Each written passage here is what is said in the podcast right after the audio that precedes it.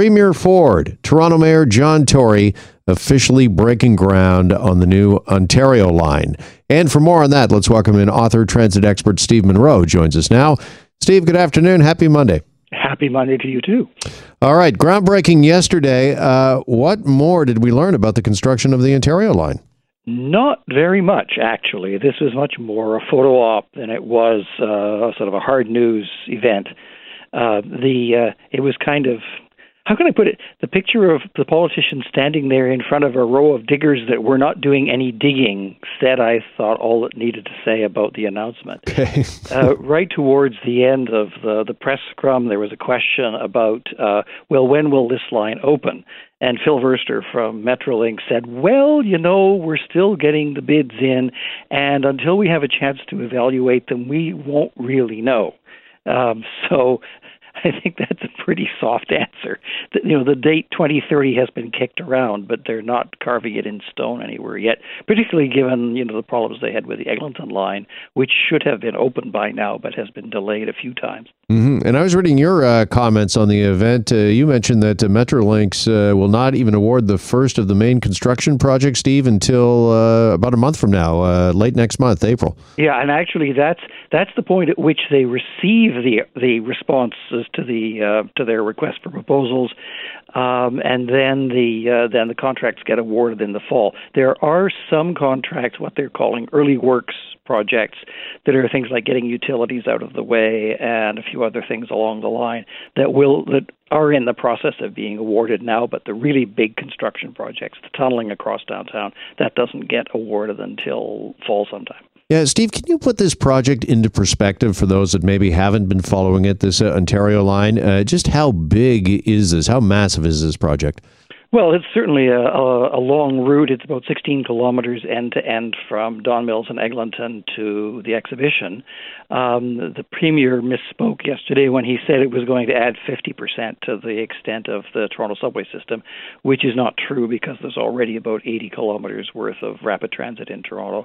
Um, the, where the 50% number comes from, the four lines which he announced uh, of which the Ontario line was one, together will add about 50% to the rapid transit network. So that's where there was some confusion about that that number. But it is still a 20% add is is not to be sneezed at.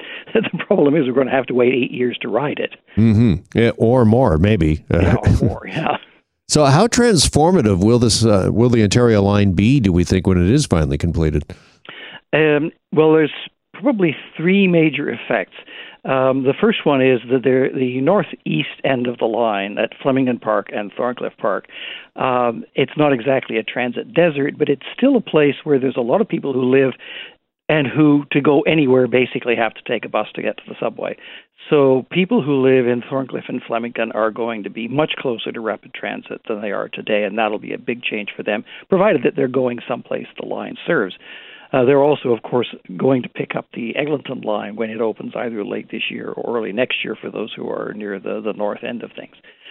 The the other major area that will see a change will be the area um, in the um, like um, uh, Queen Queen Spadina, King and Bathurst, uh, Liberty Village area will have a rapid transit line linking to downtown which is fine if you live in walking distance of the of the of the line. But given how far apart the stations are, I suspect a lot of people will stay on the King and Queen car because it's a question. Well, I'm here, and so is the King car, whereas the subway I have to walk several blocks to get to it. That's that's kind of a trade-off. The third big change, of course, and the whole reason for building this has been the question of uh, overloading Bloor Yonge Station which, if you can cast your mind back to pre pandemic days when the subway was packed full, uh, there were very serious problems some days at Bloor Yonge. If there was the slightest delay on, on either line, the station completely filled up. Um, and uh, basically, the only way to fix this is to divert a lot of traffic off of the uh, off of that interchange, and that's something that the Ontario line will do. Unfortunately, ironically, Metrolinx, when they first looked at the Ontario line, one of the options they looked at was going all the way to Sheppard, and that would have had an even bigger effect on the Yonge line. But they're stopping at Eglinton for now, so whether we'll ever see it go up to Sheppard is one of those political questions for governments yet unborn. All right. Joined by author and transit expert Steve Munro, talking about the official groundbreaking of the new Ontario line yesterday.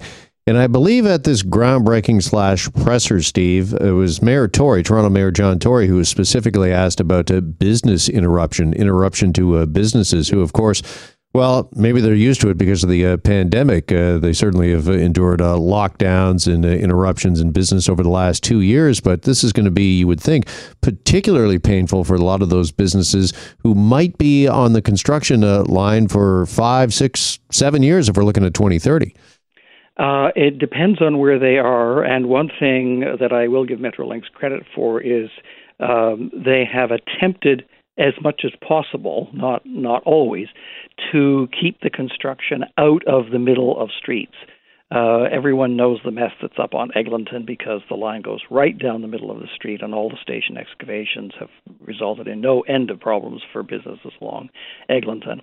Um, the Ontario line, uh, the stations at King and Bathurst and Queen and Spadina, even though they will be under the intersection, the access, the tunnel will be bored straight through without popping up to the surface, and then they'll bore down from the corners of the intersections down to build the station underground. They did that for a couple of stations on Eglinton, but most of the, the Eglinton line stations were built by just digging straight down through Eglinton Avenue. Um, the uh, Queen and Yonge is going to be a big issue because it's going to be closed for about four years. Um, basically, Queen Street from east of Bay to Victoria Street will be closed. Yonge Street will stay open, and the advantage that uh, business, I mean, the businesses that are at Queen and Yonge are, I mean, there are, there are large office towers and shopping malls which have direct access from the subway and from other streets nearby, and indeed, uh, the lion's share of people who go there get there on the subway. So, but it will be an issue that there'll be no Queen Street, and that'll have overflow effects on uh, on other streets in sure. the, as the Queen Street traffic diverts. So, having said all of that, uh, you mentioned off the top 2030 is the target uh, year, the target date for completion, although Metrolinx sounded like they were a little less than convincing that they would uh, maybe hit that date. It seems like more of a soft target uh, rather I, than a hard I think, target. I think they've been bitten a few times by dates that have slipped and, and don't want to yeah. don't want to sign on the dotted line quite yet. well, having said that, though, do some of these businesses do they need do they deserve a hard date when this will be done, and do we need one uh, just uh, for their and uh, transit riders and everybody's sake? Yeah, certainly uh, by the time Metrolinx starts construction, they should have a much better schedule based on uh, the estimates from the actual bidders saying, okay, here's how long it's going to take to build this thing, here's how we propose to do it, and the contract should hold them to the dates that they propose. Um, there's always the problem with projects like this whether whether the date is a political date, uh, you know, sort of far enough off that you got a fighting chance of finishing, but possibly a little bit close that you're hoping everything works out so that it's timed for the election. I mean, for example, the Eglinton line would have been open before this election, and Doug Ford would have got to cut the ribbon, whereas because of the delays, it's now fallen behind the election. So there's always a question of how much of a of a schedule is a political schedule, and how important it is not to do that with a big project like this. But certainly, by the time they actually start construction, they should have a much they should have a really solid idea. We're going to start on this date, and we're going to end pretty much on that date. And here's the effects we're expecting. All right. Steve, I got to leave it there for now. Appreciate the update and your time on this. Thanks so much for joining us on this Monday. You are very welcome. All right. Steve Munro is an author and a transit expert, and we're back after a break. You're listening to The Jeff McArthur Show.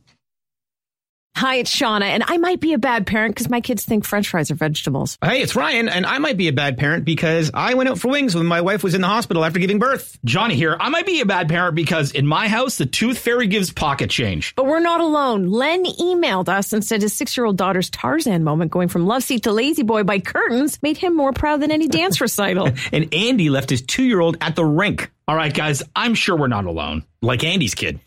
For stories and confessions like this, make sure you check out our podcast. It's called Bad Parents, and it's available wherever you get your podcasts. I left a glove at the rink.